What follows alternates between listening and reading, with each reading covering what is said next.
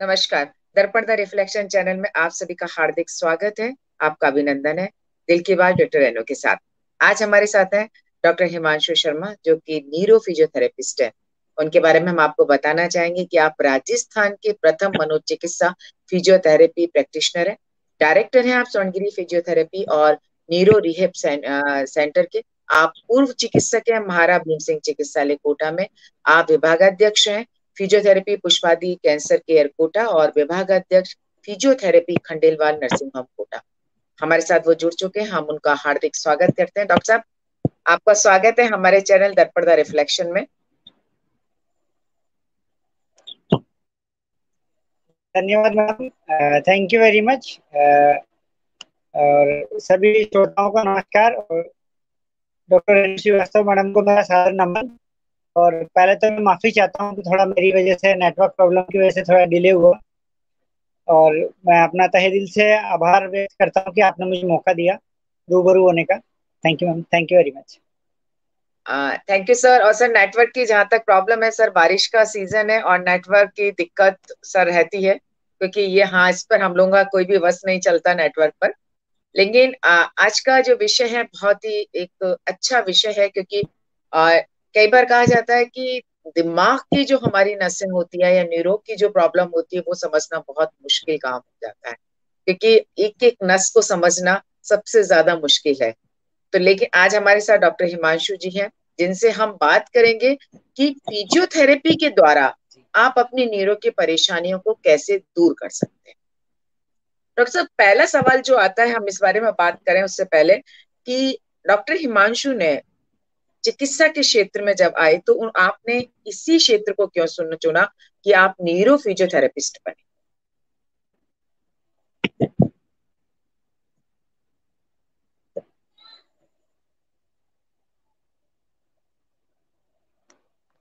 Hello. Hello. Doctor साहब आवाज़ आ रही है मेरी आपके पास? हाँ ma'am. Can you please repeat the question थोड़ा सा वो राइट right. बीच में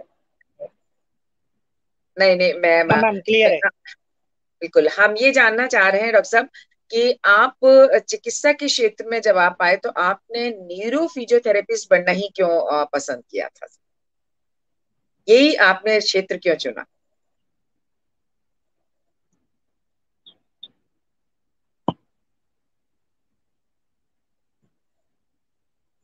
हेलो। जी जी।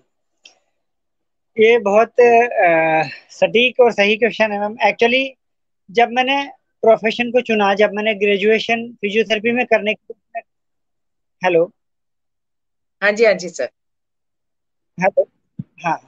हेलो डॉक्टर आ रही है आवाज़ डॉक्टर मेरे ख्याल में थोड़ा सा वॉइस डिले चल रहा है की वजह हाँ। कोई बात नहीं सर तो जब मैंने ट्वेल्थ बायो से कंप्लीट करने के बाद सबसे पहले फिजियोथेरेपी को एज ए अपना प्रोफेशन या एज ए अपना करियर अपॉर्चुनिटी चुना।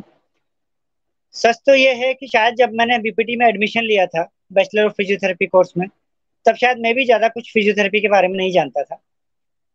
किंतु मेरे पिताजी जो कि लंबे समय से ऑर्थोसिस एंड प्रोस्थोसिस के फ़ील्ड में कार्यरत हैं तो वो इसके बारे में ज़्यादा अच्छे से जानते थे और उनको ज़्यादा बेहतर पता था कि फिजियोथेरेपी एक ऐसी विधा है जिसमें हम मरीज़ को बिना किसी साइड इफेक्ट्स के काफ़ी सारी तकलीफ़ों से निजात दिला सकते हैं।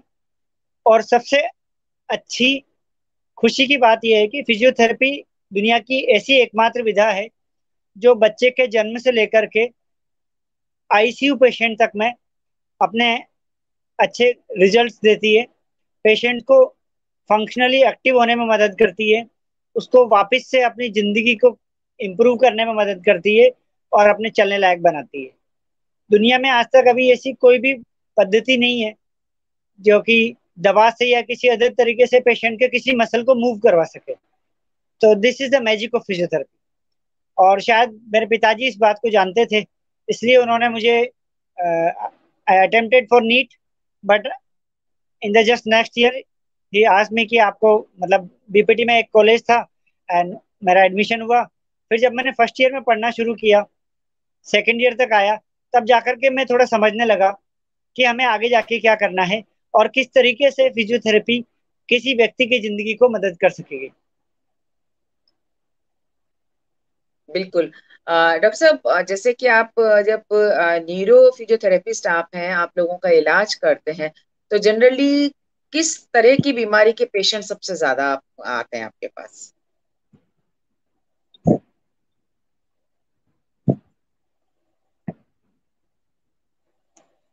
जी मैडम, जैसे कि मेरा, मेरी विशेषज्ञता न्यूरो फिजियोथेरेपी में ही है, और पिछले छह साल से अपने स्पेशलिटी के बाद में सेवाएँ दे रहा हूँ।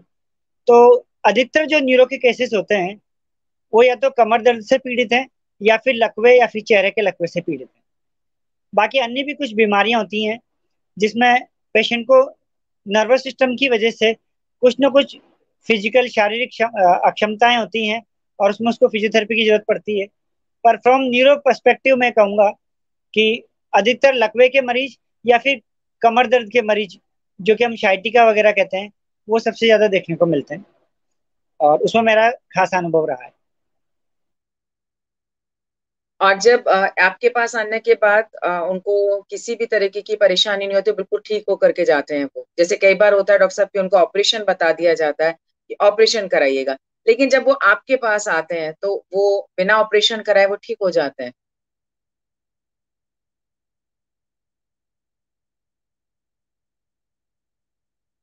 हेलो?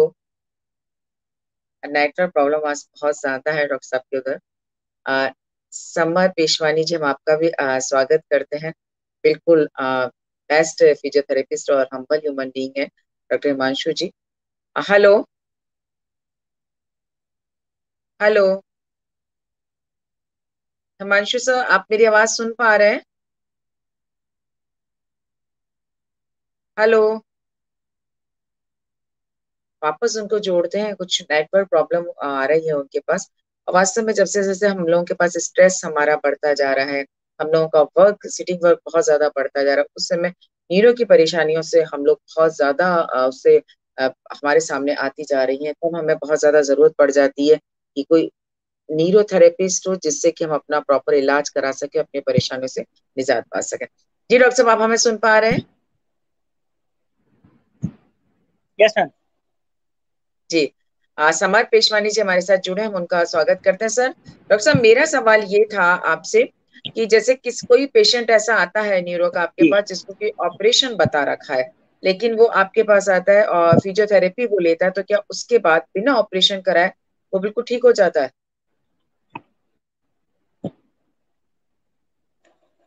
जी मैडम, अधिकतर केसेस स्पेशली अगर मैं कमर दर्द की बात करूँ, जहाँ छल्ला खिसक जाता है या डिस्क का प्रोलेप्स होता है तो उसमें अगर पेशेंट को कोई सीरियस न्यूरोलॉजिकल डैमेज शारीरिक जाँच में नहीं नज़र आता है, केवल एमआरआई में ऐसा लग रहा है कि बहुत ज़्यादा दबाव है, और जब शारीरिक रूप से पेशेंट की जाँच करते हैं और फिर लगता है कि बहुत दबाव नहीं है, और कुछ ऐसे साइंस जो कि ये नहीं दर्शाते हैं कि कोई इमरजेंसी है उस केस में पेशेंट को बिना ऑपरेशन के पूरी तरह ठीक किया जा सकता है। आजकल बहुत सारी ऐसी आधुनिकतम तकनीकें हैं जिनके द्वारा इलाज करके पेशेंट को ऑपरेशन से या तो बचाया जा सकता है या फिर अगर कोई इमरजेंसी केस है तो एटलीस्ट उसको ऑपरेशन के लिए तैयार किया जा सकता है ताकि ऑपरेशन के बाद वो सफलतापूर्वक वापस अपनी ज़िंदगी को जी सके। बिल्कुल क्योंकि सबसे ज़्यादा प्रॉब्लम न्यूरो में हम देखते हैं तो आ, कमर की या बैक बोन यानी रीढ़ की हड्डी की प्रॉब्लम सबसे ज़्यादा हमारे सामने आ जाती है।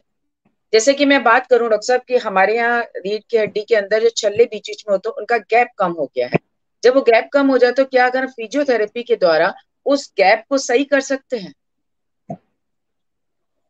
जी मैडम दरअसल पिछले कुछ सालों में मैंने ऐसे कुछ दस एक केस देखे, जिनमें एमआरआई के अनुसार तो मरीज़ के जो गैप था, वो काफ़ी कम था। मतलब लगभग वन थर्ड बचा था। लेकिन जब उसकी जाँच की और उसकी हिस्ट्री को देखा गया तो पाया कि उसमें जो लक्षण होने चाहिए जिस दबाव के हिसाब से, उतने सीवियर लक्षण नहीं है मतलब कि पेशेंट। आज भी शायद बिना सर्जरी के ठीक किया जा सकता है और इसी वजह से पेशेंट कई सर्जन की ओपिनियन ले चुका था, चार पाँच सर्जन की काफ़ी तकलीफ़ में था पर उसको जब देखा तो पाया गया कि हाँ कुछ सर्जन का मानना था कि शायद ऑपरेशन करना चाहिए था, कुछ का मानना था कि अभी थोड़ा और रुकने की ज़रूरत है, शायद वो इम्प्रूव होगा। तो उस पेशेंट को जब हमने फिजियोथेरेपी दी, उसमें हमने कई सारी तकनीक तकनीकें होती हैं, कई बार कुछ पोजिशनिंग मेथड्स होते हैं, कुछ आधुनिकतम तकनीक जैसे कि मेटलैंड या मुलिगन मेथड्स हैं, जिससे हम रीढ़ की हड्डी को मैनिपुलेट करते हैं। मिनिमल ग्लाइड्स होती हैं। ऐसा नहीं होता कि बहुत ज़्यादा कुछ उसको थ्रस्ट दिया जा रहा है। बहुत मिनिमल मैनिपुलेशन होता है। वहाँ पे जो दबाव आ गया है, उसको डिस्ट्रैक्ट करके, दूर करके दबाव को हटाया जाता है। साथ में उसकी वजह से या किसी और वजह से जहाँ आसपास अगर सूजन है और वो दबाव क्रिएट कर रही है नस पे तो सूजन को कम किया जाता है। अगर ये तकलीफें पुरानी हैं, दो महीने, चार महीने या छह महीने तो उस स्थिति में दर्द की वजह से पेशेंट को मांसपेशियों में कमज़ोरी डेवलप हो जाती है। उस कमज़ोरी को भी साथ के साथ ठीक किया जाता है। तो इस तरीके से एक मल्टी डिस्प्लिनरी अप्रोच के थ्रू काम करके उसके गैप को भी कुछ कम किया जा सकता है। लेकिन ये ज़रूर कंफर्म है कि उसका गैप चाहे दस परसेंट ही कम हो, लेकिन पेशेंट के सिम्टम नाइन्टी परसेंट इम्प्रूव हो जाते हैं। मतलब अगर आप बहुत तेज दर्द में हैं, दवा लेने के बाद भी दर्द ठीक नहीं हो रहा है फिजियोथेरेपी लेने से आपका दर्द ठीक भी हो सकता है एटलीस्ट दस परसेंट रह जाएगा नाइन्टी परसेंट तो ठीक हो जाएगा, ये हंड्रेड परसेंट गारंटीड अगर वो प्रॉपर तरीके से दी जाए तो ऐसे बहुत से केस में देखा गया है और लकीली मेरे पास अधिकतर केस ऐसे ही आते हैं जो थोड़े से कॉम्प्लिकेटेड या क्रॉस रेफरल्स हैं। तो उसमें मैंने देखा है कि अच्छे रिज़ल्ट हैं थोड़ा सा पेशेंस रखना पड़ता है। लगभग महीना भर का समय लग जाता है ऐसे कुछ टिपिकल केसेस में। और अगर बहुत टिपिकल नहीं है तो बहुत जल्दी पेशेंट पूरी तरह स्वस्थ हो जाता है। डॉक्टर साहब एक बात बताइएगा किसी को काफ़ी सालों से प्रॉब्लम है। जैसे मैं आ, अपनी बात करती हूँ नाइन्टी सिक्स से प्रॉब्लम है। और अभी तक इतना दिक्कत जैसे गैप कम होता जा रहा है और बैक में पूरी बैक में दर्द होता है और अपन जब काम करते हैं तो पीछे का ये आप गर्दन के यहाँ पर जो गुट्टा अपना होता है वो भी अपने जैसे निकल आता है। तो क्या ऐसे में आ, अभी फिजियोथेरेपी काम करेगी कि उससे बिल्कुल आराम आ जाएगा? क्योंकि 96 से ये प्रॉब्लम है तो काफ़ी सालों से चली आ रही है ये। जी जी। मैडम एक चीज़ तो बहुत अच्छी है इस प्रॉब्लम में। मतलब एक पॉजिटिव पॉइंट ये है कि प्रॉब्लम 96 से है फिर भी बढ़ नहीं रही है। मतलब ये प्रॉब्लम ऐसी नहीं है जो अपने को बहुत तकलीफ़ देने वाली है। इसमें जो भी होगा, सुधार ही होगा। दूसरी सबसे महत्वपूर्ण चीज़ कि दर्द ऐसी चीज़ है जो बहुत सारी वजह से हो सकता है। दर्द नस के दबाव की वजह से हो सकता है, चलने के खिसकने से हो सकता है, या सिंपली मांसपेशियों की जो सूजन या अकड़न होती है रीढ़ के हड्डी के आसपास, वो कहीं ना कहीं, क्योंकि अगर कोई चीज़ से वेल बैलेंस्ड है और कोई रस्सी खींच करके उसको ऐसे करके रखेगी तो जब तक ये रस्सी में तनाव है, वो मांसपेशी खींची हुई है, तब तक वहाँ पे कंप्रेशन बना रहेगा। तो हम क्या करते हैं, उस पर्टिकुलर मसल को रिलीज़ कर देते हैं ताकि थोड़ा सा वो मूवमेंट फ्री हो जाए, है ना? यू जस्ट इमेजिन की एक टेंट हाउस की जो एक बल्ली होती है, डंडा होता है, उसको दो रस्सियों से स्टेबल रखा जाता है। कोई भी रस्सी ज़्यादा खींचेगी तो क्या होगा, वो उस तरफ़ झुकने लगेगा और बहुत ज़्यादा खींचेगी तो वो गिर भी सकता है। तो फिजियोथेरेपी में हम यही करते हैं, पहले तो ये आइडेंटिफाई करना पड़ेगा, ये पेशेंट की मतलब प्रेजेंस फ़िज़िकल प्रेजेंस से ही कंफर्म हो पाता है कि वो तकलीफ़ नस पे वास्तव में कितना दबाव दे रही है। हो सकता है वो दर्द बहुत ज़्यादा है, लेकिन नस पे अभी उतना दबाव है ही नहीं। ये शायद डेवलप नहीं हुआ है। किंतु ये तकलीफ़ बहुत पुरानी थी तो वहाँ पर मांसपेशियाँ ज़रूर कमज़ोर हो जाती है, क्योंकि जो मसल पेनफुल है, वो अब धीरे धीरे अपने काम करने की क्षमता को छोड़ती जाती है और वो कमज़ोर हो जाती है। तो अगर वो सिर्फ़ मसल वीकनेस डेवलप हुई है, जो कि डिस्यूज एट्रोफी कहते हैं लंबे समय में अडेप्टिव टाइटनेस हो जाती है, कि अपन कोई पर्टिकुलर मसल दर्द की वजह से नहीं यूज़ करें तो टाइट हो जाएगा। तो टाइट हो गई है तो उसको धीरे धीरे रिलीज़ करके ठीक किया जा सकता है और वो पूरा ठीक हो जाता है। और जैसे कि आपने बताया कि दर्द है तो दर्द होना कोई बड़ी बात नहीं है लेकिन दर्द के अलावा क्या चीटी सुन्नपन भी है? क्या उसमें कभी कभी ऐसा लगता है कि अपने पैरों में आ, कंट्रोल अपना नहीं रहा है या अपने को और कोई मस्कुलर वीकनेस फील हो रही है? क्योंकि नस के दबाव के सबसे कॉमन और प्रोमिनेंट साइन जो कि अलार्म है। जिसके लिए हमें शायद सर्जरी के लिए जाना चाहिए या जिसके लिए हमें बहुत अलर्ट हो जाना चाहिए, वो यही है कि एक तो दर्द आपका रात को बढ़ता तो नहीं है। अगर दर्द आपका सोने से कम हो जाता है मतलब वो दर्द कहीं ना कहीं ऐसा हो सकता है जो थकान की वजह से बढ़ रहा है और रेस्ट की वजह से ठीक हो जा रहा है। दूसरी सबसे बड़ी बात, क्या दर्द की वजह से अपना पेशाब के कंट्रोल पे या जो सेंसेशन की फीलिंग होती है, उसमें कोई अंतर आ रहा है क्या? अगर आपको पैरों में या हाथों में अगर गर्दन का दबाव है तो हाथों में अगर आपको लग रहा है कि मेरे को कोई चीज़ पकड़ने में दिक्कत आ रही है मैं होल्ड नहीं कर पा रहा हूँ, या हाथ पतला पड़ने लगा, या पैर पतला पड़ने लगा, ऐसी कोई चीज़ है तो उसमें थोड़ा सा अपने को सीरियस इंटरवेंशन की ज़रूरत है। वो भी एक बार फ़िज़िकल जाँच के बाद ही कंफर्म होता है कि उसमें फिजियोथेरेपी की जाएगी या फिर सर्जरी हालाँकि मेरा मानना है कि अगर तकलीफ़ वास्तव में बहुत पुरानी है तो फिजियोथेरेपी ज़्यादा बेस्ट ऑप्शन है, क्योंकि सर्जरी के बाद में फिफ्टी फिफ्टी का रेशियो होता है। दूसरा, जो तकलीफ़ आज तक नहीं बढ़ी है वो आप बिना चोट के नहीं बढ़ेगी ये तो कंफर्म है। तो अब उसमें जो भी होगा सुधार ही होगा। तो फिजियोथेरेपी वो एक सबसे सेफेस्ट तरीका है जिसमें कोई नुकसान नहीं होने वाला है। बिल्कुल। तो और ठीक हो सकता है। जी और चाहे कितनी पुरानी प्रॉब्लम हो तब भी अगर हम आज से भी शुरू करते हैं तब भी उसमें चांसेस हैं कि हम ठीक हो सकते हैं। बिल्कुल बिल्कुल मैडम ठीक हो सकता है। इसी एक्चुअली क्या है कि जब मैंने शुरू किया था वर्किंग आज से तीन साल पुरानी बात है। When I was just graduated तो सबसे कॉमनली यही सुनने को मिलता था या मैं भी अंदर से महसूस करता था कि फिजियोथेरेपी मतलब केवल कोई फ़िज़िकल कंडीशन को ट्रीट करना है, या फिर किसी कंडीशन की वजह से कोई फ़िज़िकल प्रॉब्लम हो रही है तो उसी को ट्रीट करना है। मतलब अगर पेशेंट को उसकी वजह से anxiety suppose just for an example कि अगर मुझे पुराना दर्द है दो साल से, पाँच साल से तो वो दर्द कहीं ना कहीं मेरे दिमाग में एक एक एंजाइटी क्रिएट कर देगा कि यार मुझे ये क्या है? जब भी मैं काम कर रहा हूँ मेरे दिमाग में स्विच हमेशा रहेगा कि मुझे कुछ प्रॉब्लम है। अब वो प्रॉब्लम ना तो बढ़ रही है ना घट रही है। वो प्रॉब्लम एज इट इज़ है लेकिन क्योंकि वो दिमाग में एक स्विच है तो बार बार मैं उसके बारे में सोचूँगा और वो तकलीफ़ शायद मुझे ज़्यादा परेशान करेगी मुझे शायद काम नहीं करने देगी।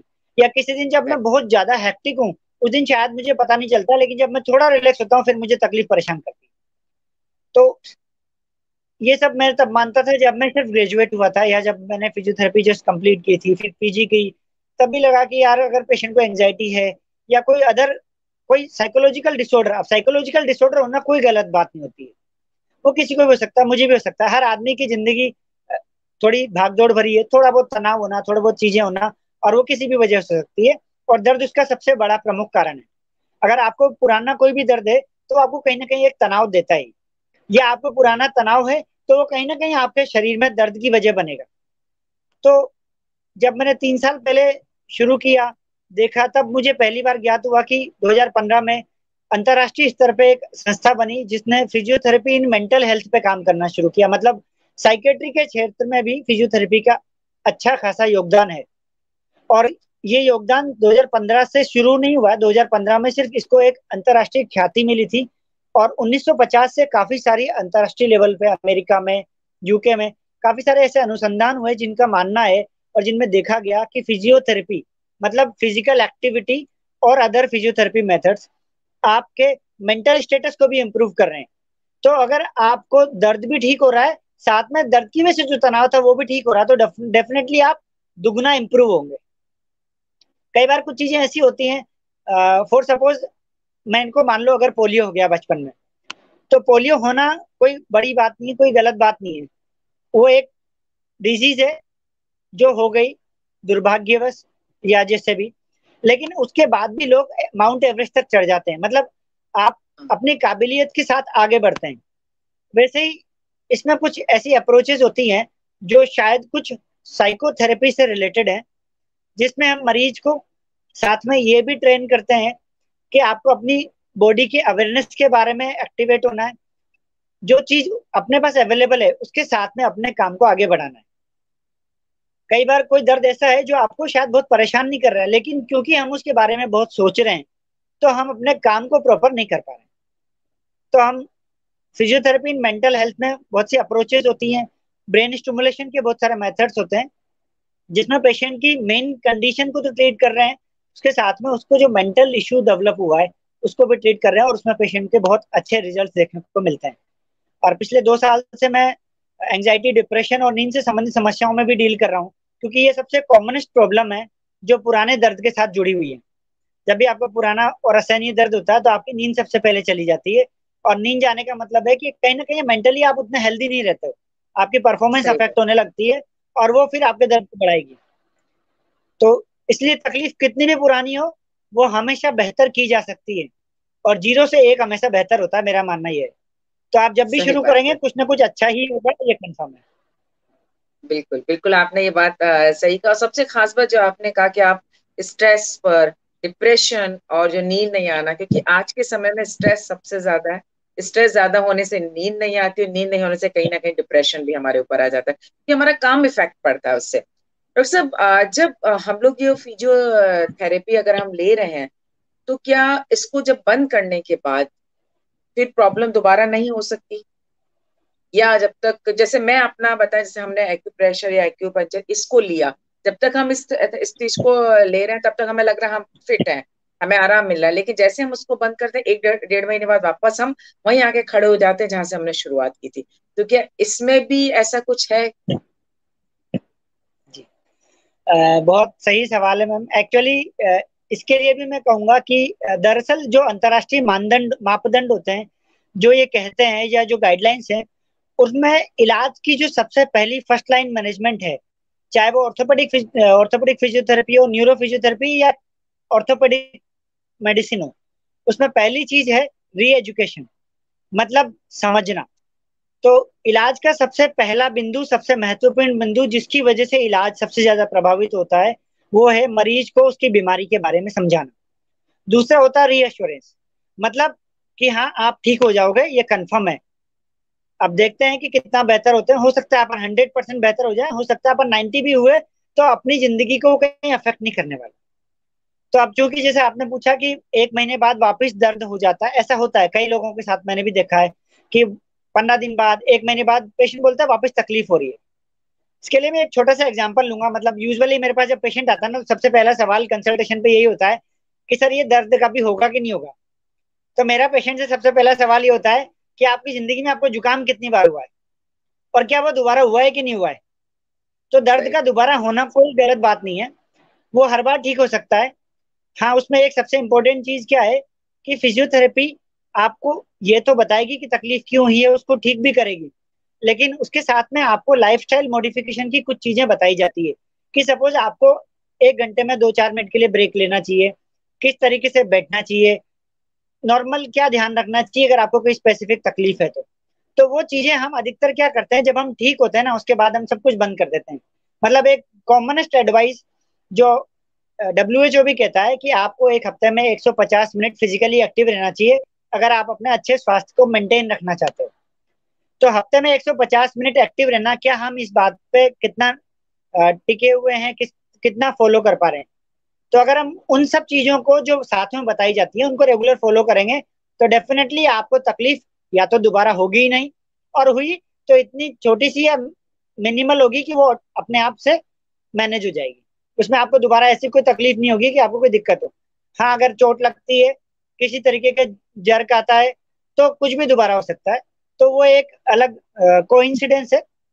बट नॉर्मली कोई भी दर्द रिपीट उतना सीवियर तब तक नहीं होगा जब तक या तो हमने उसको प्रॉपर ट्रीटमेंट लिया नहीं हो और या फिर उसके बाद के कुछ लाइफस्टाइल मॉडिफिकेशन को हम नजरअंदाज नहीं कर रहे तो सबसे कॉमन त्रुटि जो यही होती है कि हम जो लाइफस्टाइल मॉडिफिकेशन है ना, उसको नजरअंदाज कर दें। मतलब कॉमनली क्या होता है कि पेशेंट को बोलते हैं कि हाँ ठीक है, आप पाँच दिन आइए और उम्मीद है कि आप शायद साठ सत्तर परसेंट ठीक हो जाएँगे और उसके बाद अपन देखते हैं पंद्रह या बीस दिन लग सकते हैं।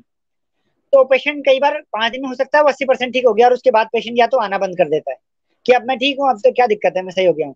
या सपोज़ आप दस दिन रेगुलर आए, पंद्रह दिन, बीस दिन, ईमानदारी से जितने दिन बुलाए, उतने दिन आए, पर उसके बाद आपसे कहा कि अब एक काम करिएगा, आप थोड़ा सा ना रोज़ाना कोई ना कोई एक चीज़ या तो घूमना या साइकिल चलाना या स्विमिंग या कोई भी स्पोर्ट्स एक्टिविटी अपनी ज़िंदगी का एक हिस्सा बना लें, जो हफ़्ते में आप चार या पाँच दिन कर सकें। तो अब ये वो एक महत्वपूर्ण कड़ी थी जो आपको ज़िंदगी भर स्वस्थ रखती, न केवल आपके उसके दर्द को ठीक रखती, उसके अलावा भी आपको बहुत सारे शारीरिक और मानसिक फ़ायदे देती। तो वो चीज़ हम क्या करते हैं कि जब हम ठीक हो जाते हैं तो हम फिर वापस वही अपनी ज़िंदगी पहले की तरह जीते हैं, कि जब बैठे हैं तो तिरछा बैठे हैं, है ना, अपने पोस्टर पे ध्यान नहीं दे रहे हैं, या फ़िज़िकल एक्टिविटी वापस इनएक्टिव हो गए हैं कि पानी की बोतल भी साथ में रखी है, जैसे कि मैं भी अभी रख के बैठा हूँ। तो नॉर्मली इट इज़ ये बोला जाता है कि भाई आप अगर हो सके कंटिन्यू कंप्यूटर वर्क पे या सिटिंग जॉब है तो आपको अधिकतर अपनी कुछ चीज़ें या पानी की बोतल वगैरह दूर रखनी चाहिए ताकि उस बहाने आप उसको लेने जाएँगे ना तो आप थोड़ा सा दस बीस कदम चलेंगे। तो जब आप चलेंगे तो मांसपेशियों की हलचल होगी ब्लड का फ्लो बढ़ेगा डेफिनेटली मसल जो इनएक्टिव हो रही थी थोड़ी एक्टिव हो जाएगी। तो उसमें जो कमज़ोरी आनी थी या ट्रोमा होना था उसके चांसेस काफ़ी कम हो जाते तो वो चीज़ें थोड़ा सा अगर हम ध्यान रखते हैं ना तो तकलीफें दोबारा उतनी सीवियर नहीं होती हैं। और मैंने ये भी देखा कई बार बहुत से पेशेंट होते हैं, छह महीने बाद, आठ महीने बाद कॉल करते हैं कि, सर, वापस मतलब जो तकलीफ़ उसको इतनी ज़्यादा थी कि वो बीस दिन रेगुलर फिजियोथेरेपी के लिए आया, वो छह महीने बाद सिर्फ़ कॉल करता है कि, सर, मुझे वापस दर्द हो रहा है, मुझे अब क्या करना है? मतलब वो तकलीफ़ हो सकता है कि पचास परसेंट कम रही होगी, वरना उसको आना ही पड़ता। मतलब आज अगर आपको बहुत असहनीय दर्द है तो आपको आज इलाज लेना ही पड़ेगा। और अगर वो मैनेजेबल है तो आप उसको नजरअंदाज करोगे। ये एक नॉर्मल ह्यूमन बिहेवियर है। मैं भी होऊँगा तो शायद यही करूँगा। तो छह महीने बाद भी पेशेंट अगर फ़ोन करके सिर्फ़ पूछ रहा है कि मैं क्या कर लूँ और उसको मैंने कहा कि ठीक है आप एक काम करिएगा सिकाई करिएगा दो तीन एक्सरसाइज करें और तीन दिन करके फिर देख लेना कोई तकलीफ़ होगी तो आ जाना। और पेशेंट चार दिन बाद नहीं आया इसका मतलब उसको तकलीफ़ ज़्यादा नहीं थी मैनेज हो गई। और निन्यानवे परसेंट केसेस में ऐसा ही होता है। अगर आप प्रॉपर फिजियोथेरेपी ले रहे हैं। बाद में थोड़ा सा लाइफ मॉडिफिकेशन आप सौ परसेंट नहीं मैं तो कह रहा हूँ आप पचास परसेंट भी मानते हैं ना तो भी ज़िंदगी बहुत अच्छी गुजर जाती है। तो इसलिए आपने इस बात की परवाह नहीं दोबारा कुछ होगा क्योंकि दोबारा तो कभी भी कुछ भी हो सकता है है ना? ये ज़िंदगी ऊपर वाले के हाथ में। तो अपने को तो आज के बारे में बात करनी है आज अच्छा हो जाना चाहिए बस। बिल्कुल आपने ये बात सही की। कंचन कुलिया जी हमारे साथ जुड़ चुके हैं वो लिखते हैं ग्रेट सर बहुत ही ज़्यादा मतलब अच्छा सेशन चल रहा है यहाँ पर। बिल्कुल सही बात है, क्योंकि सर फिजियोथेरेपी को लेकर के ये भ्रांतियाँ सबसे ज़्यादा रहती हैं कि जब तक हम फिजियोथेरेपिस्ट के पास जा रहे हैं, हम ठीक रहेंगे, जैसे हम बंद कर देंगे, वापस हमारे साथ ये प्रॉब्लम शुरू हो जाएगी। इसलिए मेरा ये सवाल था कि एक, ये चीज़ इसमें वापस तो नहीं होती, आपने सही कहा है सर, ये चीज़ कि बिल्कुल, जुकाम वगैरह भी हमें होता है। या बिल्कुल लेकिन उतना नहीं होगा जितना हम अपनी फ़ीस थोड़ा सा जी सर। मैं एक पॉइंट और ऐड करना चाहूँगा कि फिजियोथेरेपी में सबसे अच्छी जो टूल है अच्छी जो चीज़ है वो है एक्सरसाइज अधिकतर हमारा मानना क्या होता है मतलब एज ए जनरल है ना अपने इंडियन सीनेरियो की या थोड़ा सा अर्बन या सेमी अर्बन मतलब मेट्रो सिटीज़ में थोड़ा सा शायद ज़्यादा अवेयरनेस है। बाकी जो अदर सिटीज़ में थोड़ा सा क्या होता है, हमारा मानना कई बार ये होता है कि शायद मशीनों से हमें फ़ायदा हो रहा है। पर मैं इस बात पे बिल्कुल हाईलाइट करना चाहूँगा कि मशीनें आपका सिम्टोमेटिक मैनेजमेंट के लिए होती हैं। कई बार कुछ चीज़ें ऐसी होती हैं जो हमें ज़रूरी हैं। बाकी अधिकतर मशीनें अधिकतर चीज़ें जो होती हैं वो आपके दर्द के लिए, आपकी सूजन के लिए, उसको मैनेज करने के लिए हैं। तो हम अगर उन पर निर्भर होते जा रहे हैं या हमारा ट्रीटमेंट का अधिकतर हिस्सा उस पर डिपेंडेंट है तो फिर लॉन्ग टर्म अचीवमेंट आपको ज़्यादा नहीं मिलेंगे। हाँ अगर आप, आपका ट्रीटमेंट का अधिकतर हिस्सा एक्सरसाइज या फ़िज़िकल चीज़ों पर डिपेंडेंट है तो डेफिनेटली आपको लॉन्ग टर्म गेन अच्छे होंगे।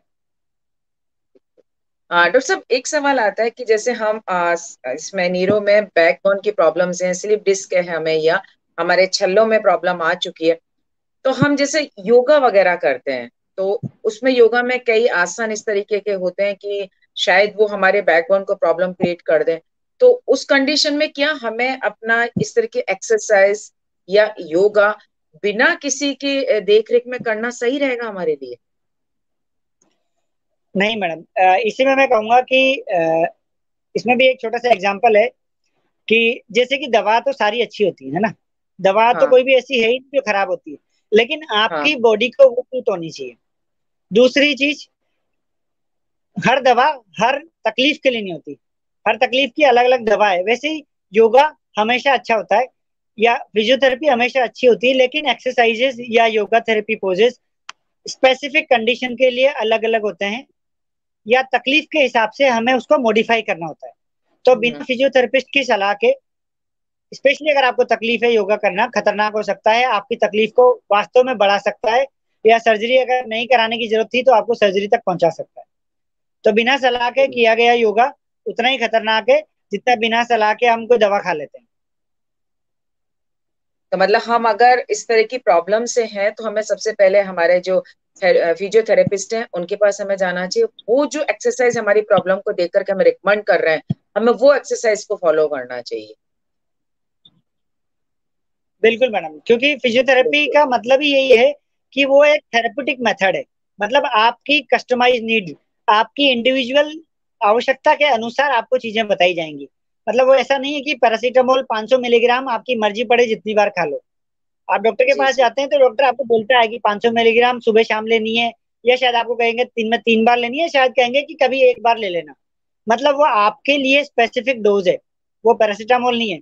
वैसे एक्सरसाइज जब फिजियोथेरेपी में एक्सरसाइज होती है तो वो एक्सरसाइज नहीं रहती है वो एक थेरेपेटिक एक्सरसाइज हो जाती है। मतलब आपकी आवश्यकता के अनुसार फिजियोथेरेपिस्ट उसको डिज़ाइन करके और बताएगा और कुछ नहीं करने का होगा या कुछ अलग तरीके से करने के मेथड्स को बता देगा ताकि वो आपको नुकसान नहीं करे सिर्फ़ फ़ायदा करे। बिल्कुल बिल्कुल। तो हमें अपनी तरफ़ से कुछ नहीं करना चाहिए जो हमारे फिजियोथेरेपिस्ट हैं उनकी सलाह हमें ज़रूर लेनी चाहिए। जी। यस और बेटर है कि हम उनकी देख रेख में स्टार्ट करें किसी भी एक्सरसाइज को तो ज़्यादा अच्छा रहेगा कि तो एक्सरसाइज में कई बार ये भी होता है डॉक्टर साहब, हमने एक्सरसाइज हम कर रहे हैं, लेकिन हमने वो गलत कर ली एक्सरसाइज जैसे नेक की एक्सरसाइज होती है लेकिन उस नेक की एक्सरसाइज को भी किस तरीके से करना है, कितना हमें मूव करना वो भी हमारे लिए जानना बहुत ज़्यादा ज़रूरी हो जाता है। वो हमारे फिजियोथेरेपिस्ट होते हैं, वो हमें अच्छे से बता पाते हैं तो वो हमें आपसे पूछ कर करना चाहिए। सब इसमें एक प्रॉब्लम और भी आती है जैसे कहते हैं ना फ्रोजन शोल्डर हो जाता है कि हमारा शोल्डर वर्क नहीं कर रहा है, इससे ज़्यादा हमारा हाथ नहीं उठता है। एक्चुअली जैसे मैं बात करूँ तो मेरा इससे ज़्यादा हाथ नहीं जाता है तो वो प्रेशर पड़ रहा है। तो क्या इसमें भी अगर हम फिजियोथेरेपिस्ट के पास जाते हैं फिजियोथेरेपी लेते हैं तो इसमें भी हमें रिलैक्स मिल सकता है। कोई कई बार कहते हैं यहाँ पर कुछ सिस्ट भी हो जाती है तो क्या वो भी उससे ठीक हो जाती है? जी मैडम कंधे का जाम होना मैं कहूँगा एक बीमारी नहीं एक लक्षण है। मतलब कंधा हिल नहीं पा रहा है अपनी पूरी नॉर्मल एक्सपेक्टेड रेंज पे वर्क नहीं कर रहा है। अब ये लक्षण के पीछे वजह कुछ भी हो सकती है। मतलब आमतौर पे इसको एज अ डायग्नोसिस यूज़ किया जाता है पर ये एक सिर्फ़ लक्षण है कि आपका कंधा नहीं मूव कर रहा है। अब वो हो सकता है कि कंधे के आसपास बहुत सारी मांसपेशियाँ होती हैं जो उसको स्टेबिलिटी प्रोवाइड करती है। उनमें से किसी मांसपेशी में सूजन आ गई हो हो सकता है किसी मांसपेशी में चोट लगी हुई हो हो सकता है कोई मांसपेशी टूटी हुई हो हो सकता है कि वहाँ पे जोड़ के अंदर सूजन आ गई हो, या फिर गर्दन में नस की दबाव की वजह से भी कई बार कंधा जाम हो जाता है। क्योंकि गर्दन की जो मांसपेशी होती है, वो प्रॉपर काम नहीं कर पा रही। इन सभी कंडीशन में फिजियोथेरेपी सबसे कारगर विधा है, जिसमें कि आप बिना दवा के पूरी तरह स्वस्थ हो सकते हैं। और फिजियोथेरेपी में अब ट्रेडिशनल अप्रोचेस के अलावा बहुत सारी एडवांस अप्रोचेस यूज़ होने लगी हैं। जिसमें कि पेशेंट को काफ़ी ज़्यादा क्विक रिलीफ भी दिया जाता है। क्योंकि ये भी एक मान्यता है कि फिजियोथेरेपी मतलब बहुत समय लेने वाला प्रोसेस है। मतलब मुझे आज दर्द है ना तो आज के आज शायद इतना ठीक नहीं होगा। पर ऐसा नहीं है। अधिकतर केसेस में आप फिजियोथेरेपी से भी आपको इनिशियल कुछ डेज़ में ही काफ़ी पेन में रिलीफ आ जाता है। हाँ लॉन्ग टर्म में उसके आपको अच्छे गेन मिलेंगे। लेकिन जो मेन तकलीफ़ होती है ना, दर्द और मूवमेंट वो बहुत जल्दी रिकवर हो जाता है। बहुत सारी ऐसी तकनीकें हैं जिसमें अगर मान लो आपकी मसल किसी वजह से, दबाव की वजह से या सूजन की वजह से इनएक्टिवेट हो गई है काम नहीं कर पा रही है तो उसको हम एक या दो सेशन के अंदर भी एक्टिवेट कर सकते हैं। और ऐसा हमने कई बार देखा है कि सिंपली पेशेंट को यहाँ पे दबाव था और उसकी वजह से पेशेंट जो है कंधा नहीं हिला पा रहा है। और हम कंधे का कुछ मूवमेंट या कंधे के लिए कुछ करते जा रहे हैं और कुछ नहीं हुआ। और उसको जब यहाँ से दबाव उसका रिलीज़ किया विद इन टू और थ्री सेशन पेशेंट की रेंज अपने आप बढ़ गई। तो उसमें क्या होता है, जब आप फिजियोथेरेपिस्ट के पास जाएँगे तो अपने आप जाँच करके देख लेंगे कि तकलीफ़ कहाँ से आई है। कंधे में जाम, कंधे की वजह से हुआ है कि गर्दन की वजह से हुआ है? और उसके हिसाब से आपको इलाज बताया जाएगा। और अगर कई बार कुछ चीज़ें ऐसी होती हैं, कुछ मांसपेशियाँ बहुत छोटी सी होती हैं, जो बहुत छोटे से जर्क में टूट जाती हैं तो अगर कुछ सस्पेक्टेड होगा तो शायद आपको एक बार रेफर किया जाएगा एक फर्दर ओपिनियन के लिए। और अगर सब कुछ ठीक है तो आप फिजियोथेरेपी से बिना किसी सर्जरी बिना किसी चीज़ के पूरी तरह ठीक हो सकते हैं। और कंधे का जाम होना एक कॉमन चीज़ है एक लक्षण है ठीक होता है। बिल्कुल। डॉक्टर जनरली जैसे बैकबोन की प्रॉब्लम है जैसे बैकबोन में छल्लों की दिक्कत आ रही है तो जो पैर के पंजों में भी जलन होती है जैसे पैर के पंजे वहाँ जलन हो रही है और जो पैर के अपनी नीचे की गद्दियाँ होती है वहाँ स्वेलिंग आती है। उसका भी इसमें इलाज हो सकता है इसमें आराम आ सकता है। जी जी मैडम। दरअसल क्या है कि पैर में जो है हमारे कमर हाँ. से पैरों की नसें निकलती हैं है ना हाँ. ये ठीक हाँ. वैसे ही है जैसे कि घर में मीटर लगा हुआ होता है और मीटर से आपके स्विच बोर्ड पे सप्लाई आ रही है वहाँ से फिर पंखे में सप्लाई जा रही है तो सेम उसी तरीके से आपका जो स्पाइनल कोड होती है वो एक मीटर की तरह है वहाँ से सप्लाई पैरों में जा रही है और फिर वो अलग अलग मांसपेशियों को जाकर के या अलग अलग पर्टिकुलर छोटे छोटे एरिया में जाकर के उसको कंट्रोल करती है सप्लाई करती है तो कई बार वो कमर में दबाव की वजह से कई बार मांसपेशियों में जहाँ वो तार मतलब जैसे कि अगर मीटर से तार आपके स्विच बोर्ड तक आ रहा है, उस बीच में भी कहीं पे भी तार में कट हो सकता है। तो वो सब देखना पड़ता है कि वो तकलीफ़ कहाँ पर है। क्या वो केवल मीटर के यहाँ पे या मतलब स्पाइनल कोड के यहाँ पर दबाव है तो वहाँ से दबाव को हटा करके तकलीफ़ ठीक की जाती है। या फिर वो रास्ते में जहाँ वो नस आ रही है तो रास्ते में बहुत सारी मांसपेशियों के कई बार बीच में से गुजर के आना होता है या उसके नीचे से निकल के आना होता है। तो अगर वो मांसपेशी में सूजन है तो वो एक दबाव क्रिएट करेगी और इस नस को दबाएगी। तो सूजन को कम करके वो दबाव हट जाता है। तो इन सभी की चीज़ों में जहाँ पैरों में सुन्नपन चीटी जलन सूजन जैसी फीलिंग जो है या तकलीफें हैं उनको नस के दबाव को हटा के पूरी तरह ठीक किया जा सकता है और ये पूरी तरह कारगर है। बिल्कुल ठीक हो जाता है। अब डॉक्टर साहब एक सवाल ये आता है जब हम फिजियोथेरेपी हम ले रहे हैं तो क्या उसके साथ साथ कोई दवाइयाँ भी चलती हैं या दवाइयाँ भी हमें लेनी पड़ती हैं? खाली हम फिजियोथेरेपी से ही हमारा काम चल जाता है, हमें दवाइयों की आवश्यकता नहीं पड़ती है। देखिए मैडम, आमतौर पर तो फिजियोथेरेपी में साथ में दवाइयों की ऐसे कोई आवश्यकता नहीं होती है, पर कई बार तकलीफ़ मान लीजिए बहुत पुरानी है और शायद उसमें मल्टी डिस्पनरी अप्रोच की ज़रूरत होती है, क्योंकि शरीर में बहुत सी तकलीफें ऐसी होती हैं या जटिल समस्या जो अपन कहेंगे कि कुछ कॉम्प्लिकेटेड सी तकलीफ़ है तो उसमें एक सिंगल अप्रोच शायद उतनी कारगर नहीं है जितना मल्टी डिस्पनरी अप्रोच कारगर है। तो दवाइयों की जहाँ तक बात है, दवाइयों के लिए उस पर्टिकुलर एरिया का जो एक्सपर्ट है, वो आपको ज़्यादा अच्छे से गाइड कर पाएगा। सपोज़ अगर नसों से रिलेटेड तकलीफ़ है तो न्यूरो फिजिशियन वो बेस्ट पर्सन होगा जो आपको गाइड करेगा कि आपको दवा कब लेनी है, कितनी लेनी है, और एज पर द टाइम जैसे तकलीफ़ ठीक होती है, दवा अपने आप बंद हो जाती है। या अधिकतर केसेस में जब फिजियोथेरेपी आप ले रहे हैं तो आपको दवा की ज़रूरत नहीं होती है। आपका दर्द ठीक होता चला जाता है, और दर्द निवारक दवाएँ ऐसी दवाएँ होती हैं जिनके कोई एस एच विड्रोल सिम्टम नहीं होते हैं और उनको आप कभी भी बंद कर सकते हैं। तो आप जब फिजियोथेरेपी ले रहे हैं तो दर्द की दवा लेने की एस एच कोई आवश्यकता नहीं है जहाँ तक कि आपको बहुत है दर्द नहीं हो रहा हो। अगर ऐसा है तो फिर साथ में न्यूरोलॉजिस्ट की ओपिनियन लें या फिर ऑर्थोपेडिक्स की ओपिनियन लें जो भी रिलेटेड फ़ील्ड है और उनके परामर्श अनुसार दोनों चीज़ें साथ में लें ताकि आप जल्दी लाभ ले सकें। आमतौर पर तो दवाई की आवश्यकता नहीं होती। नहीं पड़ती कीर्ति अग्रवाल जी का वेलकम करते हैं बोले कह रही हैं। Great session thank you ma'am sir एक चीज़ और आती है माइग्रेन का दर्द आजकल बहुत ज़्यादा है कि हम देखते हैं माइग्रेन जिसको भी देखें अगर हम आ, तीन में से देखें तो एक ना एक व्यक्ति माइग्रेन के दर्द से ज़रूर पीड़ित हमें मिल जाएगा। तो क्या माइग्रेन का दर्द भी अगर हम फिजियोथेरेपी से उसको ठीक कर सकते हैं? सॉरी मैडम एक बार क्वेश्चन रिपीट हो जाए थोड़ा सा वॉइस ब्रेक हो रही थी।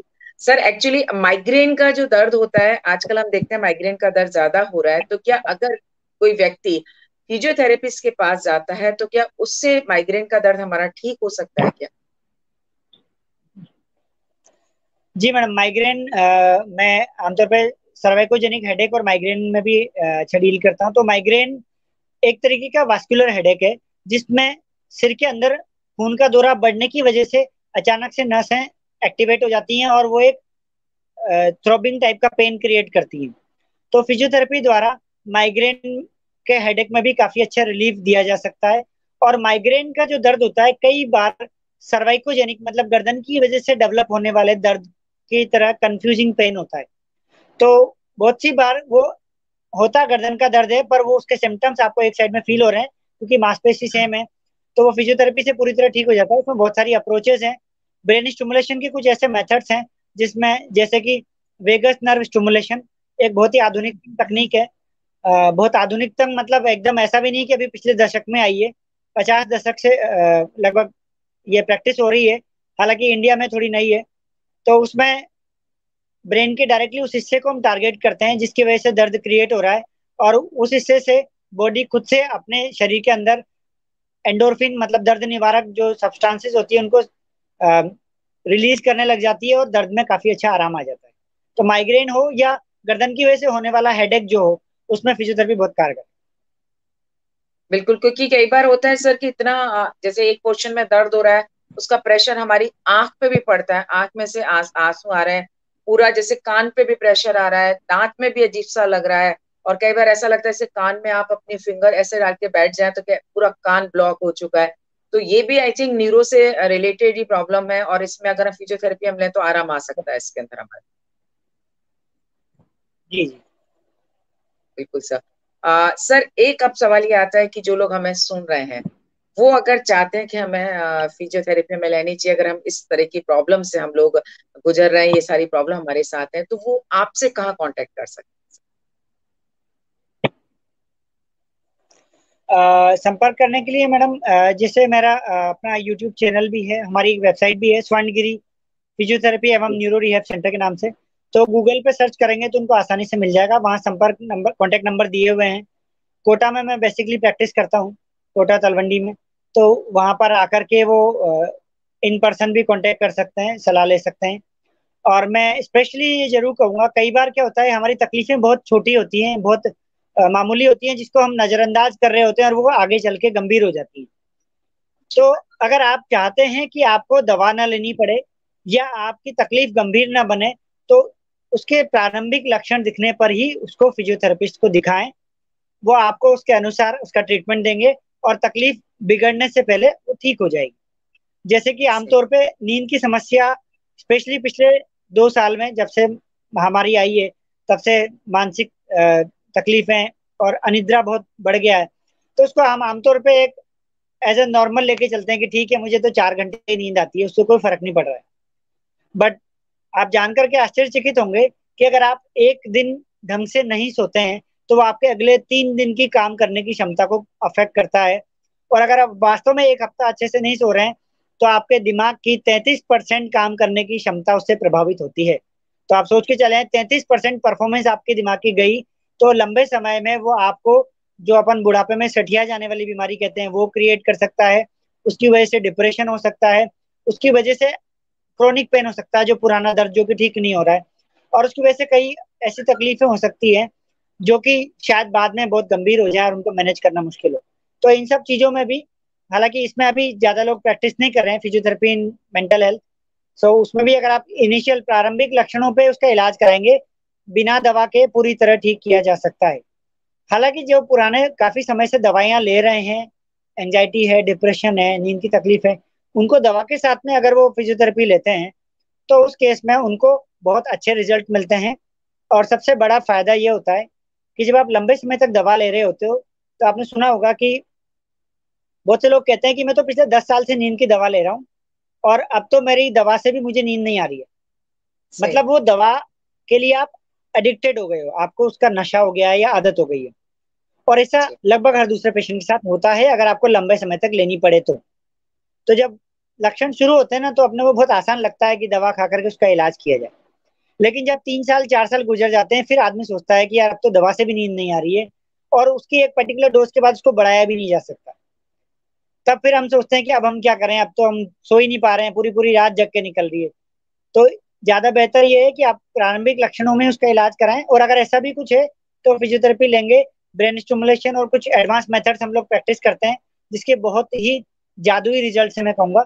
और सबसे अच्छी बात यह कि कोई साइड इफ़ेक्ट नहीं है और कभी उसका एडिक्शन नहीं होता है मतलब कोई आदत नहीं पड़ती। मान लीजिए आपने दस दिन का इलाज लिया और दस दिन बाद आपको लगता है कि मुझे अब नींद बहुत बेहतर आ रही है तो ऐसा कभी नहीं होगा कि आपने इलाज बंद किया और आपकी नींद फिर गायब हो जाएगी, जबकि दवा के साथ ऐसा होता है। कि आपने दवा लेना बंद किया और अगले ही दिन आपको नींद नहीं आई। लेकिन हम जो ट्रीटमेंट देते हैं उसमें ऐसा कभी नहीं होता है। तो और बाकी और भी बहुत सारे एडवांस मेथड्स हैं।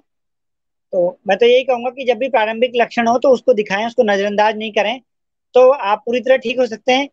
साइड इफेक्ट्स भी नहीं लेने पड़ेंगे दवाइयों के क्योंकि कई बार होता है हम लंबे समय से दवा खा रहे हैं। या शायद मैं किडनी पेशेंट हूँ अब मैं दवा भी नहीं ले सकता और तकलीफ़ भी है।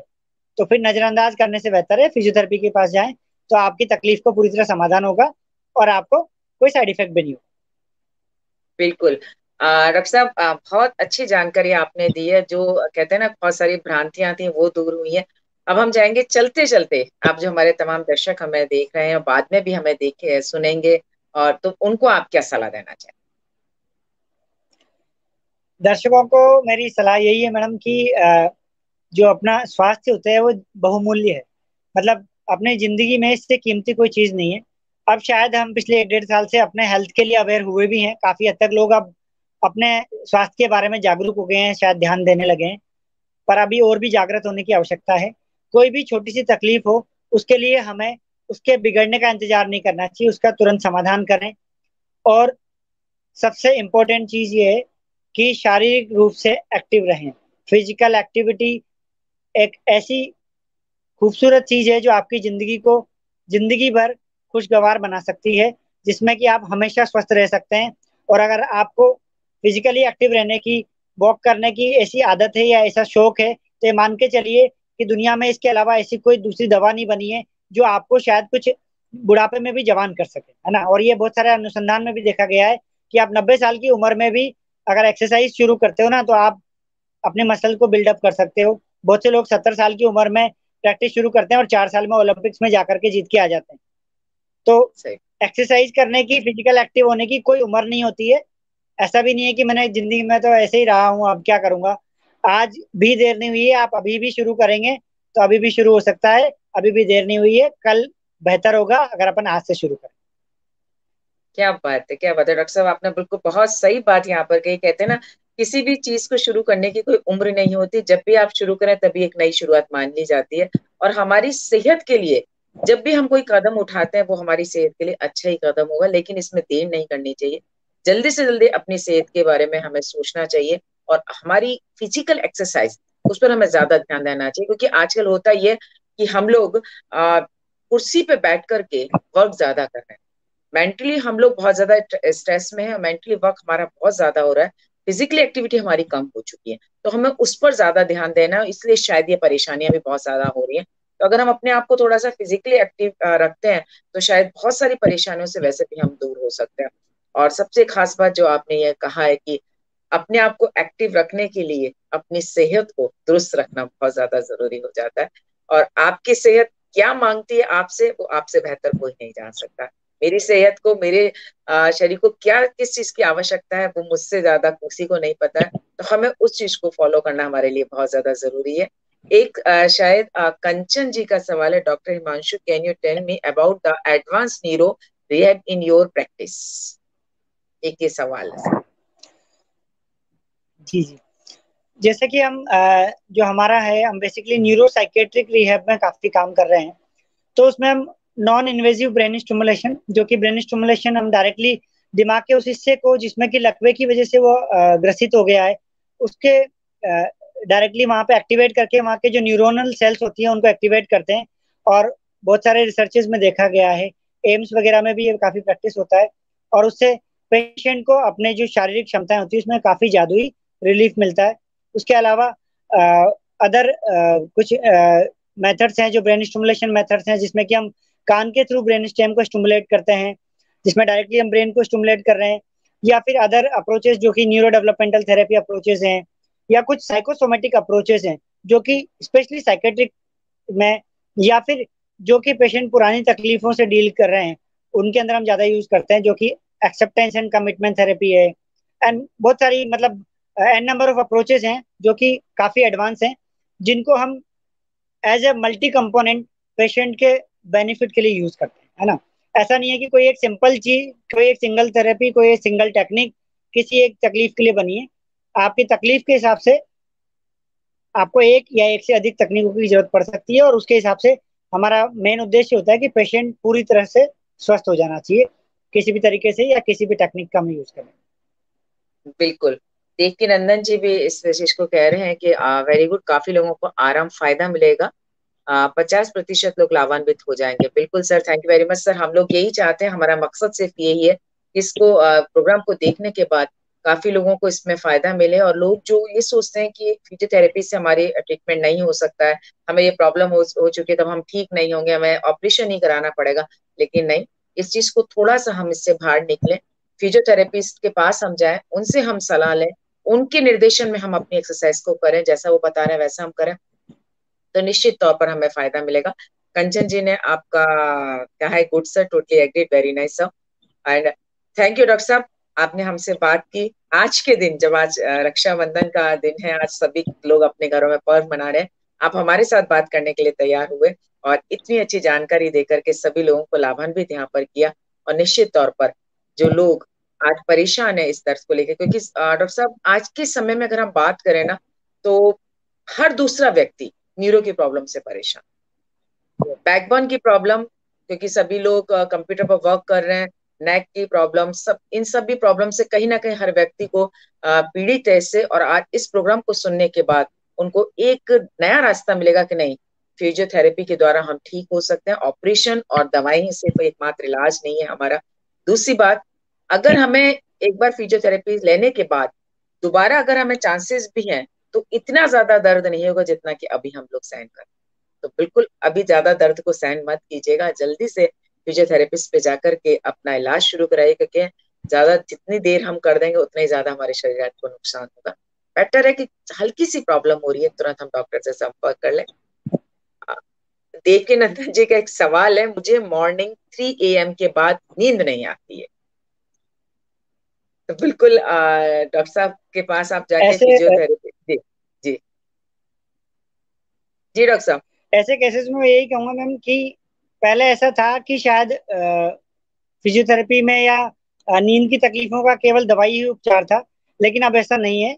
पिछले दो साल में हमने पचास से ज़्यादा मरीज़ ऐसे देखे हैं जिनको काफ़ी लंबे समय से नींद की समस्या थी और उनमें से 48 मरीज़ पूरी तरह स्वस्थ हैं। दो इसलिए मैंने हटा दिए क्योंकि दो ऐसे थे जो शायद लंबे समय तक हमारे साथ कंटिन्यू नहीं कर पाए, जो पिछले पाँच साल या उससे अधिक समय से नींद की दवाइयाँ ले रहे थे। बाकी ऐसे मरीज़ थे जो शायद नींद की दवा ले रहे थे बीस बीस साल से ग्रसित थे या दवा प्रॉपर नहीं ले रहे थे तो वो पूरी तरह स्वस्थ हो गए केवल दो सप्ताह के ट्रीटमेंट में। तो ऐसा भी नहीं है कि दो साल तीन साल आपको इलाज कराना है सिर्फ़ शायद एक हफ़्ते या दो हफ़्ते के इलाज में आपको काफ़ी सिग्निफिकेंट रिज़ल्ट मिल सकते हैं मिलते हैं और अगर आपको नींद की दवा लेने की आदत नहीं पड़ी है तो मेरा मानना है कि दो सप्ताह में पूरी तरह से तकलीफ़ को ठीक किया जा सकता है। और सुबह तीन बजे मेरा पूरा दावा है कि मैंने जो अभी तक पेशेंट देखे हैं, उसमें अधिकतर मरीजों ने मुझे यही कहा है, पाँचवें ट्रीटमेंट या छठे ट्रीटमेंट के बाद में, कि सर, अब तो मुझे नींद आती है, इसलिए मुझे सोने जाना पड़ता है।